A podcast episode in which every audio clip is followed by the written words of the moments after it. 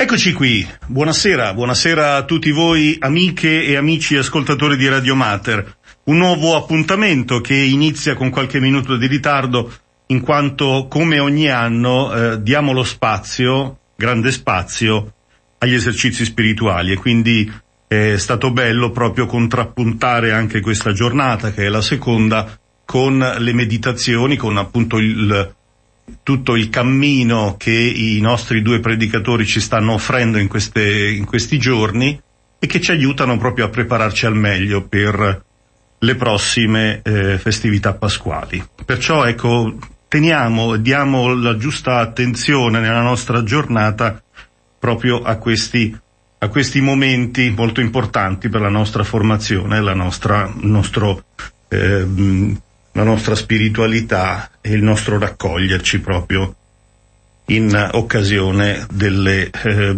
proprio del, del mistero del nostro, della nostra salvezza che passa attraverso la settimana fa- santa, la prossima domenica ci sarà la Domenica delle Palme e poi la settimana santa con questo percorso della Via della Croce che ci porterà poi domenica, la domenica successiva alla, naturalmente, alla Pasqua di Resurrezione.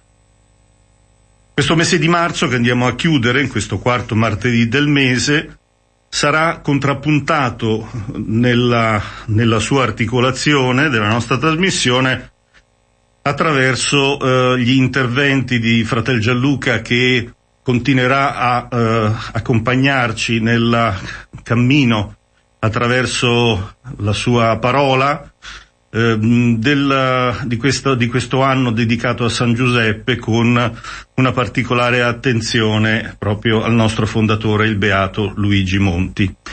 E poi eh, ascolteremo, ascolteremo invece Frater Ruggero che eh, ci darà il suo, ci, ci darà proprio la sua parola e con una eh, meditazione sul beato Luigi Monti che poi ascolteremo appunto dalle sue parole e quindi la Chiesa in uscita, come ci ha insegnato il Santo Padre Francesco, e sentire dal, dalle parole di Frater Ruggero questa Chiesa che è contrappuntata dalla nostra famiglia religiosa del Beato Luigi Monti, come il Beato Luigi Monti ha eh, in qualche maniera già pensato a queste uscite, a come uscire incontro ai fratelli. Quindi io direi di cominciare subito dando la parola a Fratel Gianluca per il suo intervento su questo anno dedicato a San Giuseppe, proprio dalla casa madre del Beato Luigi Monti di Saronno. A te, Fratel Gianluca. Buonasera Frateraldo, buonasera carissimi ascoltatori di Radio Mater. Bentrovati in questa settimana che ci prepara appunto alla Domenica delle Palme, all'inizio della settimana santa. Sicuramente abbiamo la compagnia di due grandi personaggi, San Giuseppe e il Beato Luigi Maria Monti. San Giuseppe lo abbiamo festeggiato solennemente anche qui nel nostro santuario eh, lo scorso venerdì 19 marzo, giorno in cui abbiamo celebrato l'Eucaristia in suo onore, in cui ci siamo preparati con una novena di preparazione con tutto un mese in cui abbiamo meditato proprio sulla figura di questo santo, avevo detto così importante per tutta la Chiesa, infatti Papa Francesco ha dedicato questo anno fino all'8 dicembre proprio a San Giuseppe e in modo particolare per la nostra famiglia religiosa che proprio da Padre Monti ha ricevuto questa preziosa eredità di avere San Giuseppe come patrono della congregazione insieme alla Vergine Immacolata. E abbiamo visto in queste, eh, queste puntate scorse ecco, proprio questa eh, lettera apostolica, Patris Corde, che è stata regalata a tutta la Chiesa da Papa Francesco proprio nel 150 anniversario della dichiarazione di San Giuseppe come patrono della Chiesa universale. E abbiamo visto che il nostro Santo Padre ha dato diversi titoli a San Giuseppe, padre della tenerezza, padre dell'accoglienza. Questa sera un titolo un po' padre amato, come abbiamo visto l'altra volta, questa sera abbiamo un titolo eh, molto speciale, padre lavoratore. un titolo che come sempre ritroviamo anche nella figura del nostro fondatore Padre Monti. Ecco perché era così affine Padre Monti con eh, San Giuseppe, quindi anche per questo, secondo il mio parere, lo ha scelto come patrono, come patrono della nostra congregazione. Quindi padre lavoratore, ecco, dalla Patris Corde così leggiamo eh, quello che ci dice Papa Francesco.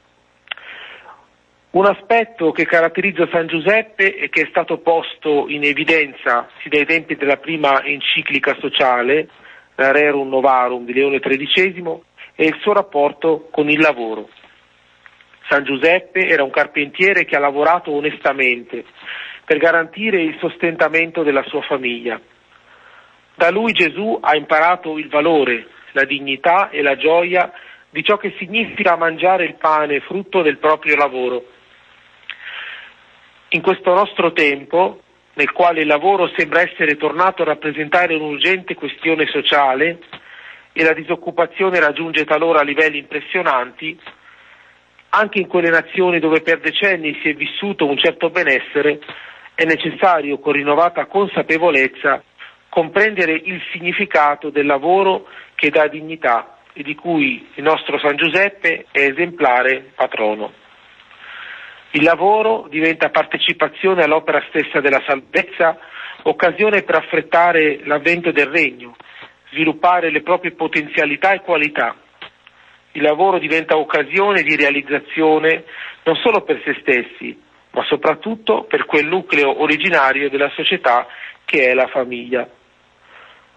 Giuseppe ci ricorda che Dio stesso, fatto uomo, non disdegnò di lavorare impegniamo San Giuseppe, lavoratore, perché possiamo trovare strade che ci impegnino a dire nessun giovane, nessuna persona, nessuna famiglia senza lavoro. Ecco, da queste parole del Santo Padre comprendiamo l'importanza della figura di San Giuseppe come lavoratore. E sappiamo che Luigi Monti e San Giuseppe facevano lo stesso lavoro, entrambi erano falegnami, Gesù stesso a Nazareth era stato identificato proprio come il figlio del carpentiere, non è costui il figlio del falegname? Ecco, allora anche di noi, figli di Padre Monti come religiosi, ma figli di Padre Monti anche spiritualmente, perché attaccati a lui, alla sua figura, anche noi siamo i figli del falegname di Bovisio Masciago. E che cosa ci ha lasciato in eredità Padre Monti rispetto al lavoro? Come vuole che noi suoi figli spirituali, viviamo come lui e come San Giuseppe la dimensione del lavoro nella nostra vita, come ha voluto che questa, questo lavoro si identificasse nella sua famiglia religiosa. Ecco, facciamo un attimo di pausa e poi svilupperemo questa visione di Padre Monti, lavoratore come San Giuseppe nella vigna del Signore. Eccoci carissimi ascoltatori, insieme a Padre Monti e a San Giuseppe Lavoratore. Dicevamo che Gesù era stato identificato come il figlio del falegname, il figlio del carpentiere di Nazareth. E noi tutti invece religiosi, ma anche devoti di Padre Monti, siamo identificati, ci identifichiamo come i figli del falegname di Bovisio Masciago. Sappiamo che in questa bottega, che ancora possiamo visitare nel paese di Bovisio, Luigi Monti lavorava come falegname. Proprio qui nel nostro museo storico, nel santuario di Saronno, abbiamo il tavolo originale che viene proprio da quella bottega.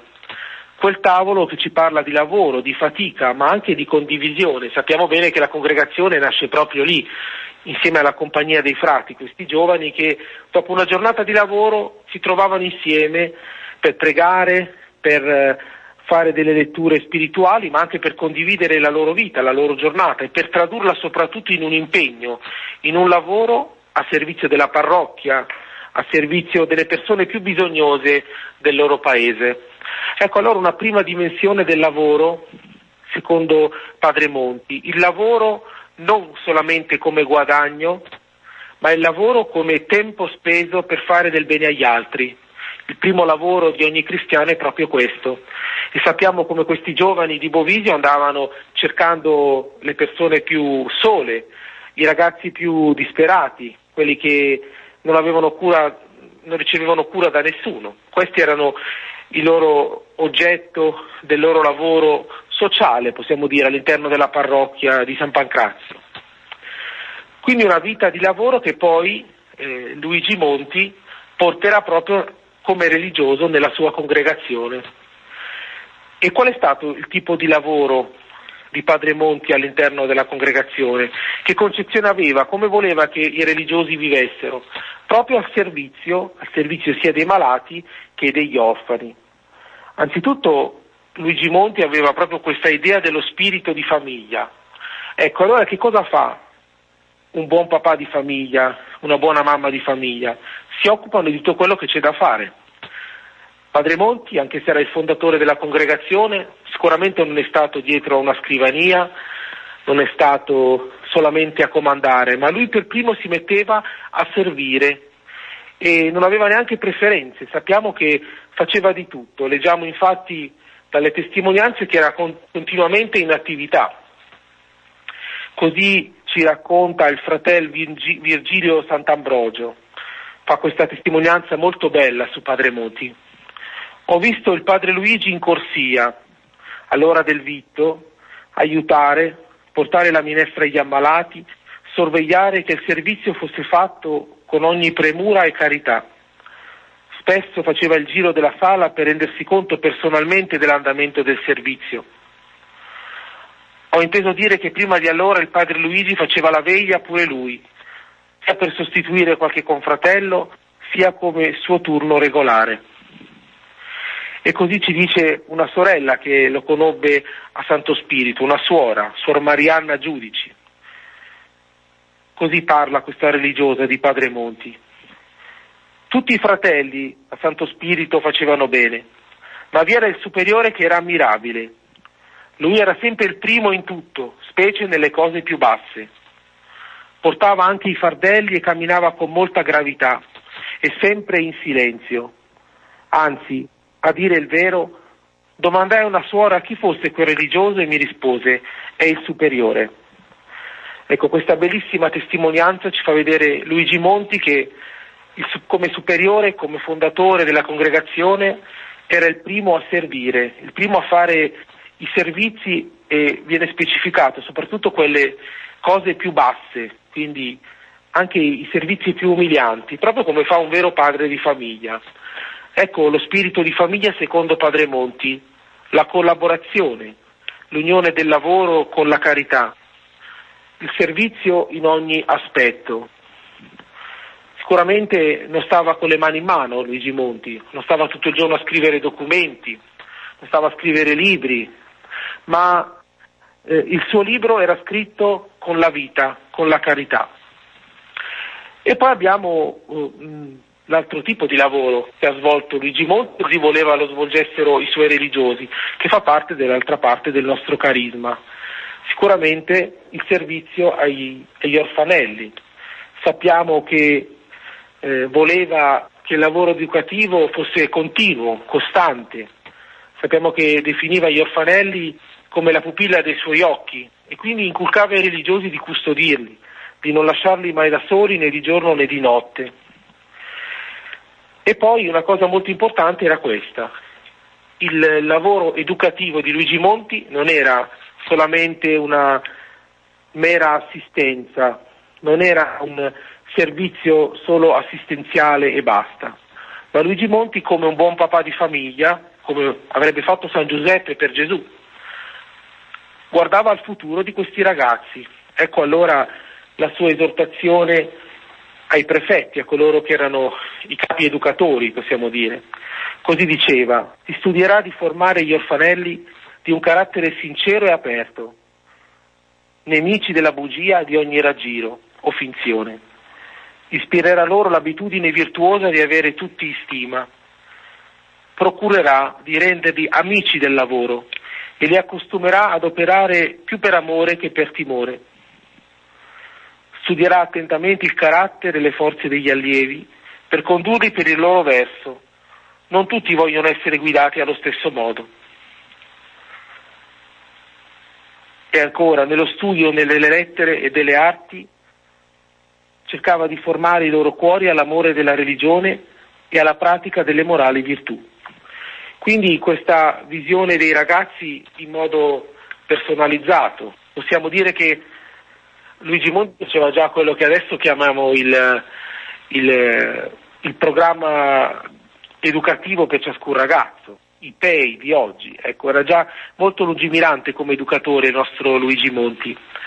Soprattutto voleva che appunto i ragazzi si preparassero al loro futuro, quindi diceva di dare loro un'educazione cristiana fondandoli in quella vera pietà che onora Dio, santifica le anime, edifica il prossimo, ammaestrandoli in qualche arte o mestiere, affinché possano vivere nelle loro famiglie da onesti operai, quando fatti grandi non preferissero abbracciare lo Stato religioso. Quindi formarli al lavoro in modo competente. Anche lui ci terrà sempre a lavorare in maniera sempre più specializzata, andrà a fare il corso di flebotomo per servire anche meglio gli ammalati.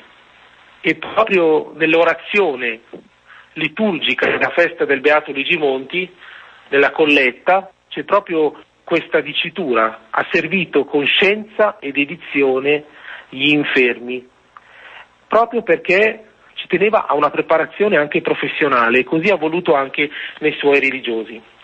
Insomma, Padre Monti, come San Giuseppe, si è sempre dato da fare. E possiamo dire come con San Filippo Neri che il paradiso non è per i poltroni. E Padre Monti sul letto di morte ancora aveva voglia di fare, Dice, il suo più grande rimpianto era di non poter fare ancora più del bene. Sicuramente quel primo ottobre 1900 era stanchissimo dopo una vita di sacrificio, dopo una vita di tante prove, ma ha continuato ad andare avanti fino all'ultimo a voler fare del bene. Ecco allora carissimi quante similitudini possiamo vedere come San Giuseppe, padre lavoratore anche il nostro Luigi Monti. Ci invita a essere i suoi figli lavoratori, a spenderci nel mondo, a non rimanere eh, con le mani in mano, ma a essere intraprendenti, intraprendenti soprattutto nella carità, soprattutto, come diceva lui, verso i, i malati, verso il letto degli ammalati o verso i ragazzi che sono in difficoltà. Ma penso che in questo tempo di pandemia sia Padre Monti che San Giuseppe ci invitino a metterci al servizio, a lavorare sodo, proprio per cercare di aiutare il più possibile chi è nel bisogno, chi è nelle difficoltà. Non possiamo farlo praticamente, però possiamo farlo con la preghiera. Sappiamo che questi due padri lavoratori che operavano nel silenzio, abbiamo letto nella testimonianza di Padre Monti, faceva tutte queste cose in silenzio. E San Giuseppe, santo lavoratore ma santo del silenzio, sappiamo che nel Vangelo non c'è neanche una parola detta da lui. Eppure questo silenzio non era un mutismo, ma era un silenzio fecondo di lavoro, di carità, di servizio alla Sacra Famiglia. Ecco, chiediamo allora quindi in questo mese di marzo che si va a chiudere, ma in questo anno dedicato a San Giuseppe e che per noi specialmente si chiude proprio l'8 dicembre, festa patronale della nostra congregazione. Vediamo proprio questa unione tra coloro che sono stati messi da Padre Monti a protettori della congregazione. Chiediamo a San Giuseppe, all'Immacolata Madre, a Padre Monti che ci aiutino a comprendere quanto è importante il nostro impegno come cristiani, come uomini, come donne all'interno del nostro mondo, senza mai stancarci di operare del bene e di farne sempre ancora di più. Io vi auguro uh, una buona Pasqua, sante feste pasquali e a risentirci al prossimo appuntamento. Grazie fratel Gianluca di questo tuo inizio della nostra trasmissione, anche a te buona Pasqua, alla tua comunità, tu che sei nella eh, casa dove è, eh, accol- sono accolte le spoglie mortali del beato Luigi Monti, ecco, ti presentiamo, presentiamo a te e alla tua comunità tutte le intenzioni della grande famiglia di Radio Mater e quindi la preghiera anche per ciascuno di noi, volontari, e soprattutto in particolare il nostro Don Mario e la comunità di Maria. Grazie a te. Buona serata, grazie. Ciao. Eh, prima pausa musicale e poi ci ritroveremo ancora insieme. Bentrovati a Radio Mater per l'alfabeto della carità, un itinerario alla scuola del Beato Luigi Monti e della sua famiglia religiosa dei figli dell'Immacolata Concezione.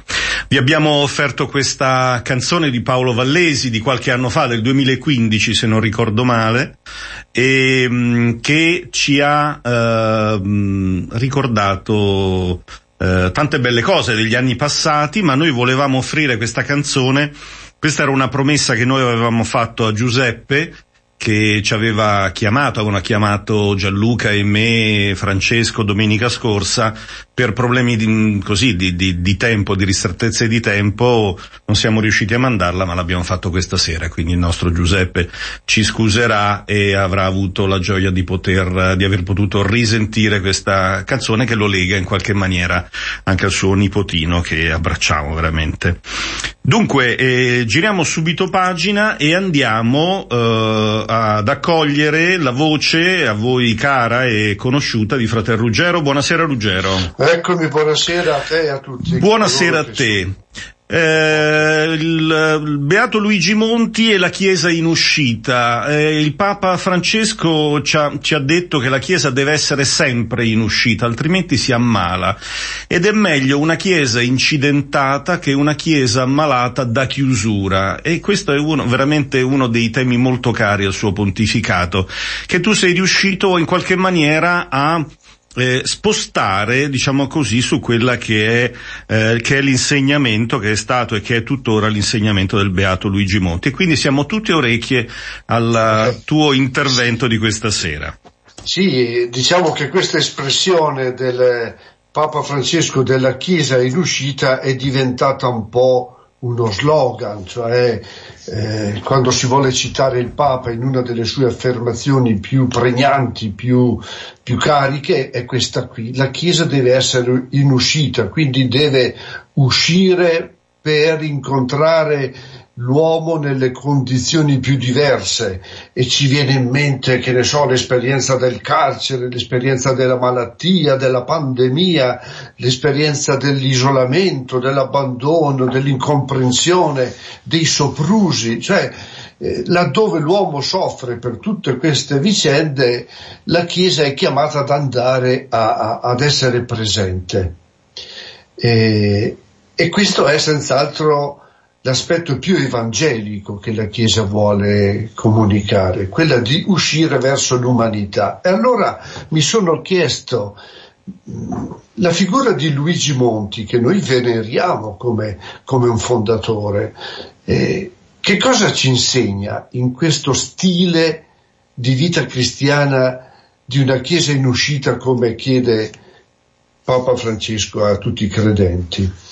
Io direi che in Luigi Monti lo possiamo incontrare nelle sue esperienze di vita, nelle vicende della vita, come noi stessi, anche in questo tempo di pandemia che siamo chiusi in casa e tante volte ci ritroviamo a pensare su noi stessi, sui nostri cari figli, i nostri genitori che magari sono morti.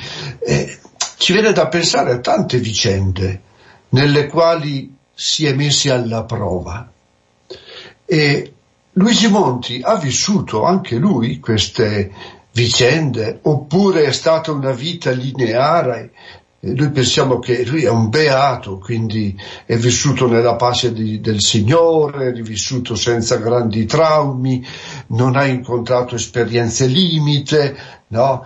E, e, così ha potuto farsi santo. Noi non possiamo farci santi, noi abbiamo tante situazioni anche pesanti, no? Non è vero. Anche Luigi, fin dalla sua giovinezza e fino alla morte nel 1900, eh, ha avuto delle vicende dove ha dovuto uscire. Ed è lì che ha imparato a mettersi in uscita per andare a incontrare l'umanità che ha bisogno di, una, di, un gesto di cura, che ha bisogno di una parola di tenerezza, eh, che ha bisogno di una preghiera di consolazione.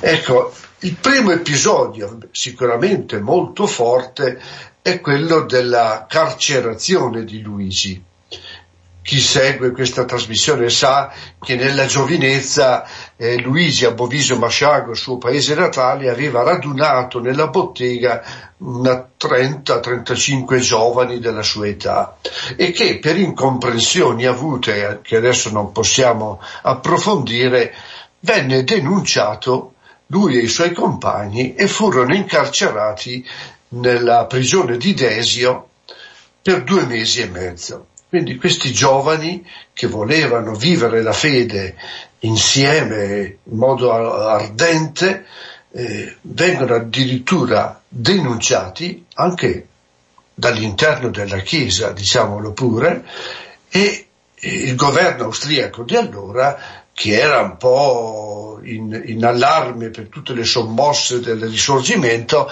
cattura questi ragazzi e li chiude in prigione per due mesi e mezzo. Bene, Qui vediamo una prima uscita di Luigi Monti da un'esperienza limitante, limitante della libertà, perché il carcere è ciò che più di tutto li, limita la libertà. Ecco, esce da questa situazione.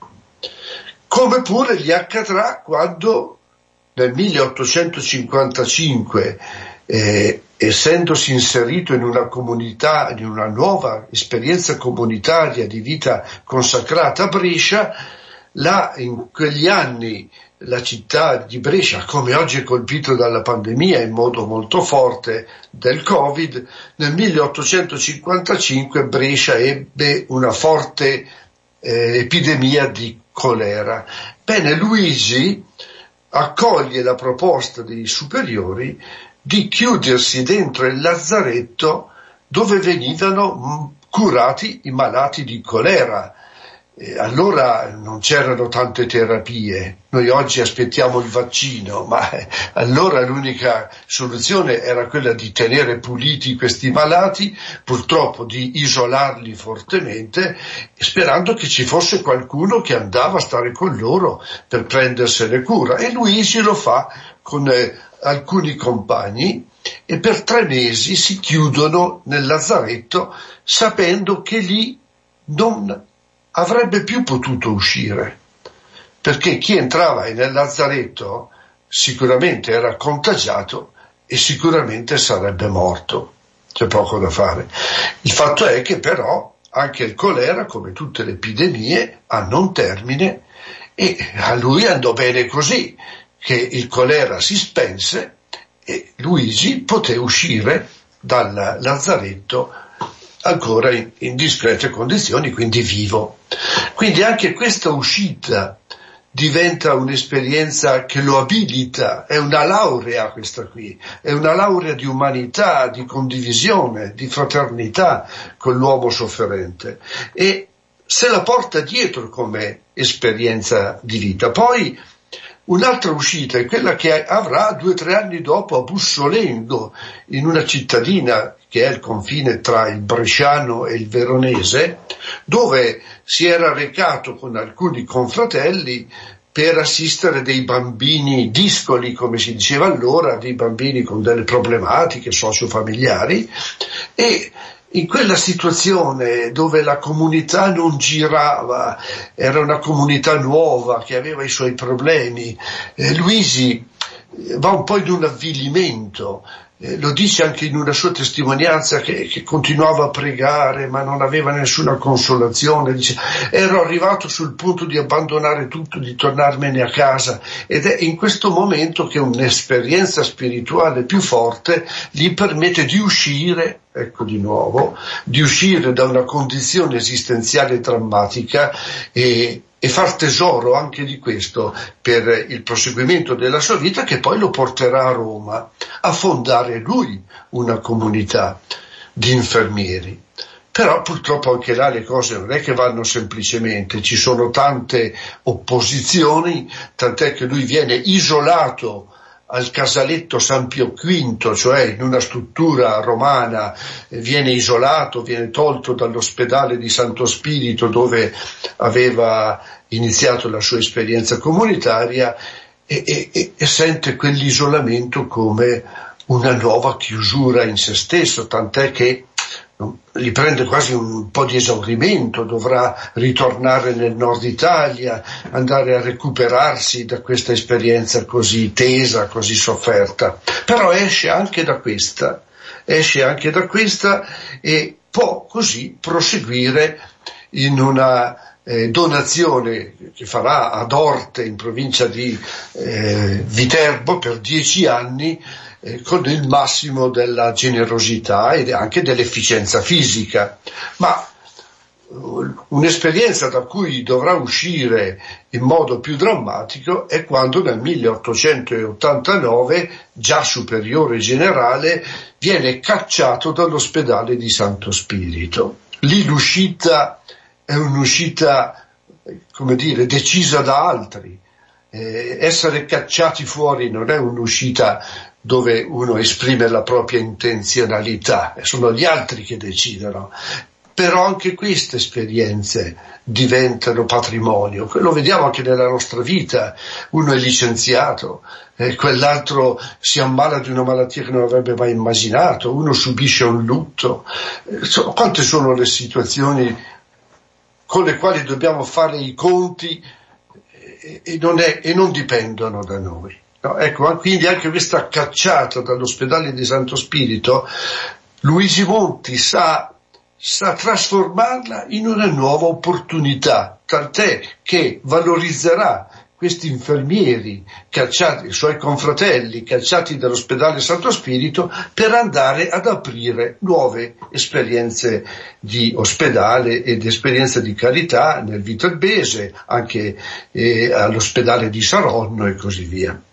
Ecco, poi per concludere su queste vicende in cui eh, l'uscita eh, si è resa necessaria per Luigi Monti da condizioni di difficoltà e di sofferenza, la vediamo nel caso della sua richiesta alla Santa Sede di avere il sacerdozio tra i suoi fratelli, erano tutti frati laici, compreso lui, e lui diceva noi abbiamo bisogno di qualcuno di noi che sia prete, però questa richiesta di approvazione alla Santa Sede non fu mai accolta. Per vent'anni circa eh, Luigi Monti lottò, potremmo dire, per eh, avere il riconoscimento di, dei sacerdoti nella sua comunità. Quindi sperimenterà una grande incomprensione.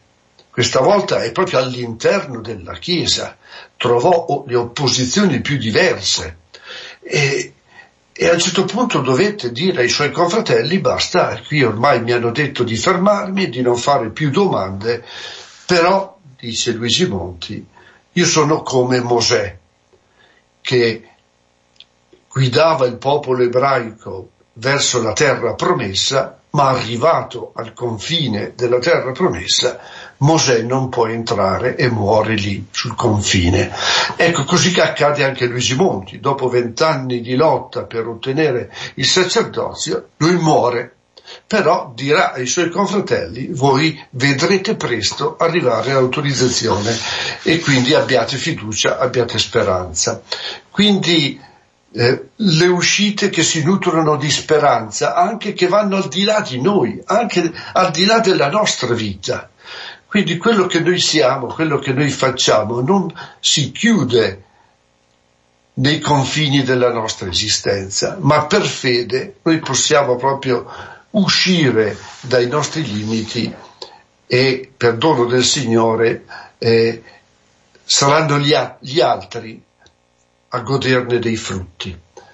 Ecco, per concludere, eh, abbiamo l'occasione con questi episodi della figura di Luigi Monti di riflettere anche sulla nostra vita e di fare una verifica dei grandi momenti in cui anche noi abbiamo dovuto uscire da condizioni difficili e riscoprire lì le grandi occasioni che il Signore ci dà per proseguire sulla via del Vangelo. Grazie a tutti e a risentirci per la prossima trasmissione Grazie. dell'alfabeto della carità. Grazie a te, eh, vorremmo che tu ci salutassi con i tuoi auguri per la, per la Pasqua che ormai è prossima e quindi poi ci ritroveremo il 27 aprile dove la, la Pasqua sarà abbondantemente passata. Certo, a faccio te, l'augurio a te, che a sia te. veramente una Pasqua di liberazione, eh. che è è la traduzione della parola Pasqua, una Pasqua di liberazione. Auguri a tutti voi. Grazie, grazie fratello Ruggero. Facciamo un'altra pausa musicale e ci ritroviamo fra qualche minuto.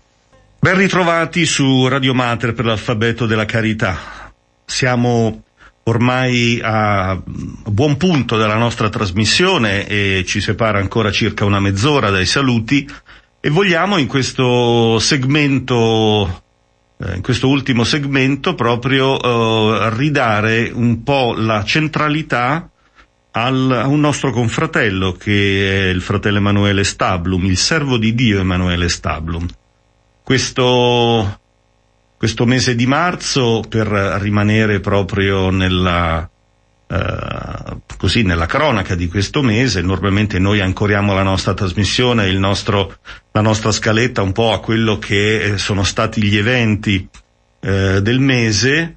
Eh, il 16 marzo scorso eh, c'è stato, abbiamo ricordato, il 71esimo anniversario della morte di fratello Emanuele, lui è morto il 16 marzo del 1950 e eh, nel ventunesimo anniversario della traslazione della sua salma il mm, nostro superiore provinciale ha eh, ricordato questo momento eh, con, presiedendo l'Eucarestia nella cappella dell'ospedale dell'Istituto Dermopatico dell'Immacolata dove riposano i resti mortali del servo di Dio e eh, questo per ricordare magari a coloro che eh, non ci seguono abitualmente proprio che mh, oltre al beato Luigi Monti, oltre al servo di Dio Bonifacio Pavletic c'è naturalmente anche il servo di Dio fratello Emanuele Stablum che nacque a Terzolas, un paese della Val di Sole in Trentino,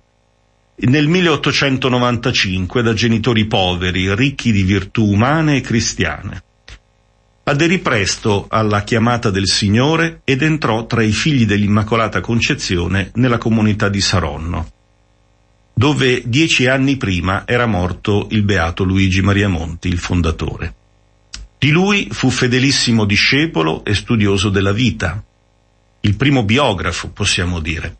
Si consacrò al Signore con i voti religiosi nel 1913 e nel 15 arrivò a Roma dove frequentò i corsi di filosofia in ordine al sacerdozio. Durante il primo anno del corso di teologia fu invitato dal superiore generale a passare alla facoltà di medicina, per cui si iscrisse alla Sapienza di Roma. Passò con vera sofferenza alla nuova missione della sua vita che realizzò con spirito sacerdotale. Si è laureato a Napoli nel 1930 e si inserì l'anno dopo, lui è stato il primo medico della nostra famiglia religiosa, si inserì l'anno dopo nell'attività sanitaria dell'Istituto Dermopatico dell'Immacolata appunto di Roma che abbiamo ricordato prima, di cui fu direttore saggio e preparato per 15 anni realizzò in se stesso una felice simbiosi. Fu religioso fedele alla sua consacrazione a Dio. Fu medico attento a tutta la persona del paziente che curava con scienza e con amore. Fu attivamente partecipe alla vita della sua congregazione, di cui fu vicario generale. La sua carità rifulse eroicamente nel periodo 1943-44, quando aprì le porte dell'Istituto Dermopatico dell'Immacolata ai perseguitati dai nazisti e salvò la vita ad un centinaio di rifugiati. Tra questi vi erano 52 ebrei, salvati dalla Shoah. Per questo atto eroico, compiuto a rischio della sua esistenza, lo Stato di Israele gli ha donato l'onorificenza di giusto fra le nazioni alla memoria. Nel 1945, per arricchire i medici di spirito apostolico, fu cofondatore dell'Associazione Medici Cattolici Italiani. La piena conformità alla volontà di Dio fu il fondamento della sua pace nella sofferenza, da lui ritenuta sommo valore. La sua santa morte avvenne il 16 marzo 1950 a Roma proprio nell'Istituto Dermopatico. da lui trasformato, nello spirito e nelle strutture con un servizio evangelico lungimirante e diuturno. Fu sepolto nel cimitero del Verano, da dove il 16 marzo del 2000 i suoi resti mortali sono stati traslati, con solenne cerimonia, nella chiesa dell'Istituto Dermopatico, ove riposano in attesa che la chiesa manifesti la santità della sua vita. E proprio al termine dei suoi giorni terreni diviene chiaro il progetto di Dio sul suo servo. A oltre 60 anni dalla morte ancor più esso risulta evidente. Emanuele Stablum, pensato fin dall'eternità da Dio e creato per essere un riflesso di Cristo medico delle anime e dei corpi. Egli conosce presto il dolore per la morte del padre.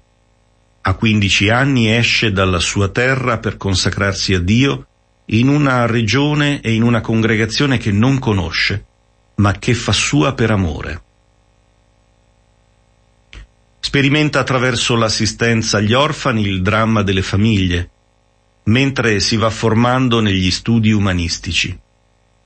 A questi associa con cura la sua formazione spirituale. Due anni di studi accademici di filosofia gli permettono di acquisire una fondata visione di Dio, del mondo e dell'uomo secondo il realismo di San Tommaso. A 25 anni avviene il passaggio doloroso, ma logico secondo il progetto di Dio. Posto nel segreto del suo cuore è tutto da scoprire non più la meta del sacerdozio, ma la frequenza agli studi di medicina per essere medico. E tale è nel 1930 a Napoli. Tutta la sua precedente vita viene coinvolta nella professione che diventa missione evangelica. È capace, come Cristo, di comprendere il dolore, curare la malattia come, fatto, come fatto esistenziale e teologico, inquadrato nel mistero della salvezza. Quasi vent'anni di operatore sanitario nell'IDI e nello stesso tempo sempre consacrato a Dio in una simbiosa sorretta soprattutto dalla fede e dall'amore di Cristo, che contempla nel volto del malato, del perseguitato politico, del confratello di cui è fratello e padre. La sua morte di malato terminale oncologico suggella l'offerta della sua vita. Dice in una sublime ultima confidenza al suo padre spirituale. I valori, i valori veri sono la sofferenza, l'amore di Dio, la sua volontà. Questo è il succo della sua vita e della sua santità. Ecco, abbiamo voluto proprio riprendere i tratti biografici che eh, hanno raccontato la storia del servo di Dio Emanuele Stablum, primo medico della nostra famiglia religiosa, che è riuscito a coniugare proprio la missione del medico con spirito sacerdotale. Vedete come è importante in una grande crisi di valori umani e spirituali poter contemperare questi due aspetti e farli diventare vita, farli diventare missione apostolica, farli diventare percorso di santità. Tutto questo naturalmente eh, determina proprio un esempio, un esempio che non può lasciare i lettori gli ascoltatori e tutti coloro che in qualche maniera hanno avuto a che fare con questa figura, naturalmente eh, parlando proprio del, di quello che stiamo facendo in questo momento, dei libri, degli articoli, tutto ciò che è stato prodotto eh, da, dalla conoscenza del servo di Dio Emanuele Stablum. E la nostra famiglia religiosa, particolarmente in Italia, ha voluto eh, ricordarlo intitolandogli due comunità alloggio, cioè due grandi appartamenti che accolgono ciascuno dieci minori, dieci ragazzi. Uno a Polistena, in ordine di tempo, a Polistena, nella piana di Gioia Tauro, provincia di Reggio Calabria, e una a Cantù. E una Cantù per le ragioni eh, chiarissime, quelle che hanno visto eh, fratello Emanuele Stablum eh, accolto nella casa di Cantù come novizio e poi come confratello, tre anni. E eh, che eh, sicuramente sono stati importanti per lui e per coloro che, hanno, che lo hanno incontrato. E poi anche perché Emanuele ci riporta proprio nel significato più bello del Dio con noi, che realmente vuole eh, nella, nell'accezione più bella, più importante, più grande che anche ultimamente il Santo Padre Francesco ci vuole, eh, ci vuole in qualche maniera additare, indicare, è quello che realmente il Dio con noi, noi lo vediamo attraverso il volto del, del povero, dell'ammalato, dell'anziano, del dimenticato, dello scarto. Ecco, i nostri ragazzi sono eh, ragazzi che sono inseriti nelle comunità naturalmente per gravi difficoltà familiari e che in qualche maniera fanno sì che loro siano prossimi allo scarto e quindi sono proprio quelli che avanzano. Vogliamo proprio dare voce, dare voce a un pensiero che è stato scritto per questo, per questo ricordo dell'ultimo 16 marzo, eh, sul servo di Dio Emanuele Stablum e vogliamo condividerlo con voi in maniera molto semplice, così in familiarità come siamo soliti fare e perciò facciamo partire un piccolo tappeto musicale e poi ascoltiamo questi pensieri.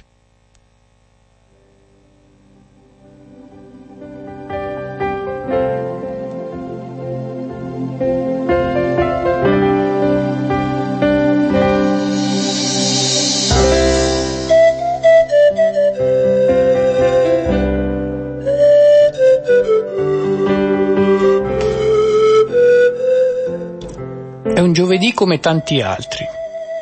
Negli Stati Uniti hanno appena finito di festeggiare i cento anni dalla pubblicazione della Lettera Scarlatta, un romanzo che è già divenuto un classico della letteratura statunitense. Nulla lascia presagire che un giovedì come tanti altri può rappresentare per alcuni l'inizio, per altri la fine. Domani sarà un venerdì di digiuno tra poco meno di un mese alcuni festeggeranno la Pasqua, altri no. Ma oggi sembra proprio essere un giovedì come tanti altri. Ci sono persone che riescono a far sembrare un giorno come lo sono tanti altri. Ci sono invece persone che riescono a rendere straordinario anche un giovedì qualunque. La vita sta riprendendosi chi alla morte ha strappato numerose vite. È giovedì 16 marzo 1950 e non sarà più ricordato come un giovedì come tanti altri.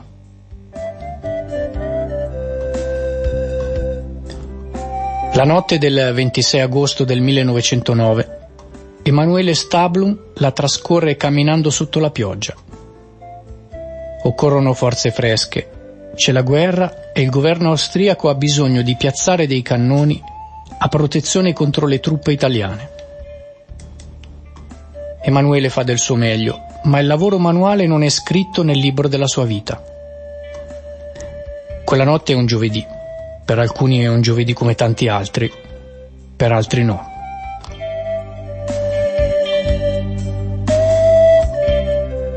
È il 1915, quando vede svanire il suo desiderio più grande, diventare sacerdote. Al Signore, che sorride ai nostri programmi non serve un sacerdote, serve un medico. Emanuele non comprende, eppure il Signore sta esaudendo in maniera diversa il suo desiderio.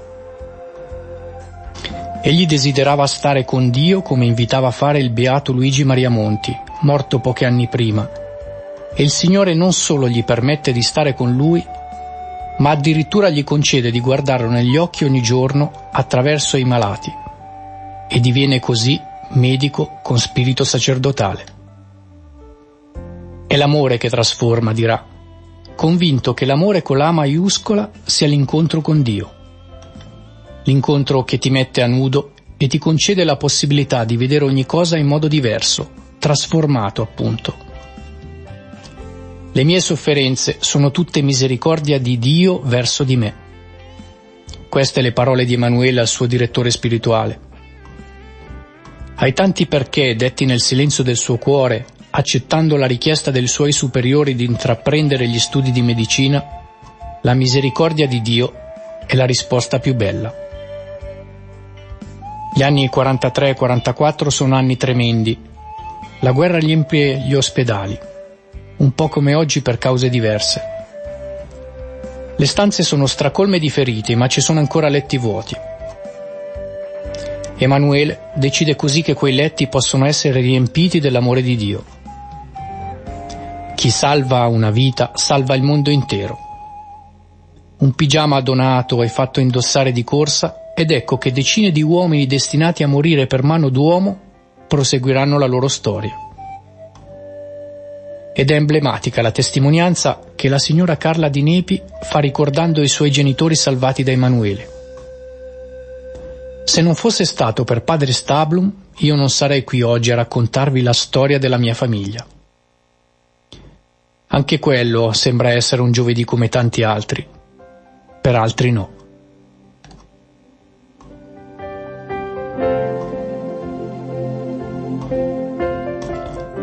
C'è una porta al secondo piano della comunità di Cantù con un cartello, Comunità Emanuele. Quella è la scritta più grande, ma ad un occhio più attento si possono scorgere molte traduzioni in diverse lingue della parola benvenuto. Sono per tutti i figli che l'amore che trasforma di Emanuele ha generato, perché è il concezionista e il papà degli orfani, che diventano perciò suoi figlioli. Provvede ai bisogni dei sofferenti, li cura, li assiste con amore paterno perché essi pure, per il fatto stesso che sono colpiti dalla sventura e hanno bisogno di una mano pietosa e di un cuore amorevole e di una mente superiore a cui affidarsi completamente, diventano suoi figlioli di elezioni e spesso anche suoi figlioli spirituali rigenerati a Cristo. Ogni qualvolta si chiede ad uno dei ragazzi della comunità Emanuele se sanno chi sia Emanuele Stablum, ci si sente rispondere Chi? Quello con gli occhiali? Sarà un dottore perché ha un camice. E quando poi si racconta la storia di quest'uomo col camice e gli si domanda Sai che significa? La risposta è sempre la stessa. Allora è grazie a lui se non sono in mezzo ad una strada e un posto sicuro dove stare. Tre anni, compreso il noviziato, passati da fratello Emanuele nella casa di Cantù, e quello sguardo che ti segue attraverso la sua foto, appesa poco prima di salire le scale per la comunità che porta il suo nome, sembrano accompagnare ciascuno di questi suoi figlioli ad affrontare le fatiche della vita. Emanuele Stablum esala l'ultimo respiro da malato in un letto. Consumato dalla malattia che Destino Beffardo ha studiato per la sua tesi. Quel tormento di un'anima che come San Giuseppe Moscati ha saputo spesso ascoltare, questa volta è il suo. Seppure lo tenga stretto tra i denti o meglio, da cercare sempre, sempre tra le pieghe di un dolore. Perché questa è la volontà di Dio. Una volontà che fratello Emanuele fatica a comprendere, ma accetta e la fa sua. È il 16 marzo del 1950. Per alcuni quello è un giovedì come tanti altri, per altri no. Eh, ben trovati di nuovo uh, a tutti voi per questa serata uh, insieme. Ho troppi microfoni accesi, evidentemente. Dimmi Gianluca se mi devo spostare. Mi, mi senti? Ecco, uh, non so se... Ecco, ci sono gli altri... Eh, eccomi qui. Siamo di nuovo in diretta, scusate per il piccolo inconveniente tecnico e ehm, dopo quest'ultima, quest'ultima canzone. Volevo proprio un, un minuto parlare con Gianluca perché colui che ha letto ha anche scritto questo, questo pensiero eh, dedicato al servo di Dio, fratello Emanuele Stablum. Ecco, da dove, da dove proviene questo, questo ricordo? Ma eh, ogni giorno quando entro in comunità è un po', un po quello che succede qui, no? Eh, che si passa prima in cappellina, si guarda dritta negli occhi la Madonna e si prega che tutto eh, possa andare secondo eh, quello che desidera il Signore. Ed è la stessa cosa di quello che avviene in comunità. La fotografia che c'è di, di fratello Emanuele è una di quelle che ha lo sguardo che ti segue, no? Quindi ci sono alcune foto che, nelle quali le persone in genere vengono magari vengono prese di, di, profilo nell'istante in cui stanno facendo qualcosa. Questo è proprio un ritratto che ti segue e guarda proprio nella direzione della scala che porta proprio alla comunità. Eh sì. Quindi eh, questo anche da parte mia, affidarmi a quello che, eh, quello che deve essere il proseguimento di quanto ha fatto lui, perché come dicevamo ha salvato quasi cento vite, immaginiamo quanti figli, quanti nipoti sono nati da, queste, da queste vite salvate, eh, un, soprattutto a, a, questa difficoltà eh, di dover accettare quella che non era la sua volontà ma è la volontà del Signore e lui poi alla fine della sua vita ha compreso, ha compreso il, il, quel no perché era necessario, eh, perché quella, infatti nel, nel, primo passo quando dico eh, i, i, programmi che fanno sorridere, no? mi, mi, lego proprio a quel famoso proverbio ebreo che dice eh, se vuoi far sorridere Dio parlagli dei tuoi progetti, no? e questo è un po' quello che era il desiderio di Emanuele, quello di diventare sacerdote, si trova all'improvviso una vita, una vita stravolta, però questo aver accettato di, di, di, trovarsi in mezzo a questa vita stravolta ha dato vita ad altre vite. Questa è, questa è una cosa stupenda. E il fatto che comunque lui ti segua con questo sguardo è come dire, ok, io comunque la mia presenza è ancora viva qui. Vogliamo ricordare che eh, questo, questo, pensiero che il nostro Gianluca ha dedicato a fratello Emanuele lo trovate sul sito www.concettinicantu.it. Ripeto, è tutta una parola, www.concettinicantu.it. E poi, e poi se, se, mi permetti, prego, ripensando prego. proprio anche al momento in cui io faccio riferimento alla domanda che si pone ai ragazzi, è reale questa cosa? E vedi che eh, così come quella signora Carla Di Nepi dice se non fosse stato per padre Emanuele, cioè la mia famiglia non ci sarebbe stata, io non sarei qui. Eh sì. eh, vedi, vedi i ragazzi che si fermano proprio e ragionano su quella figura che loro vedono quando escono a fare la pausa, vedono un quadro appeso, comprendono che la loro vita in un certo senso sta proseguendo in un altro modo, speriamo migliore, proprio grazie a questa figura. Certo. E siamo in eh, chiusura, quindi ringrazio te Gianluca non soltanto per questo pensiero che ci hai donato, ma per eh, la, l'attenzione, la cura della regia, la scelta musicale. Ringrazio fratel Gianluca e ringrazio fratel Ruggero per essere intervenuti durante la trasmissione.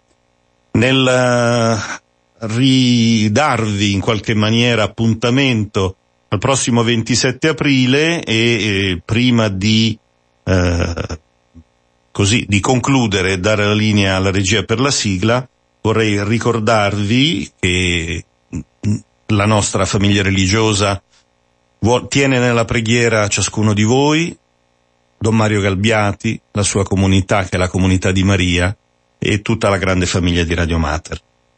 E vogliamo con questa intenzione eh, affidare per intercessione del servo di Dio Emanuele Stablum ciascuno di voi e eh, veramente formulare i migliori auguri per una Santa Pasqua, che sia una Pasqua di resurrezione per tutti, spirituale, e veramente di liberazione da ogni male e da ogni difficoltà. Preghiamo insieme. O Padre, Padre fonte della vita, ti ringraziamo per aver concesso al tuo servo Emanuele Stablum, religioso e medico a te consacrato, nel nome dell'Immacolata, il dono di sanare il malato nell'anima e nel corpo, e di essere pienamente obbediente alla tua volontà nella prova della malattia e nell'ora della morte. Concedi, o oh Padre, per sua intercessione, di vivere nella fede l'amore verso gli infermi, di godere sempre della salute fisica e spirituale e di ottenere la grazia che in particolare ti domandiamo. Signore ci benedica, ci preservi da ogni male e ci conduca alla vita eterna. Amen. Amen. Buonanotte a tutti.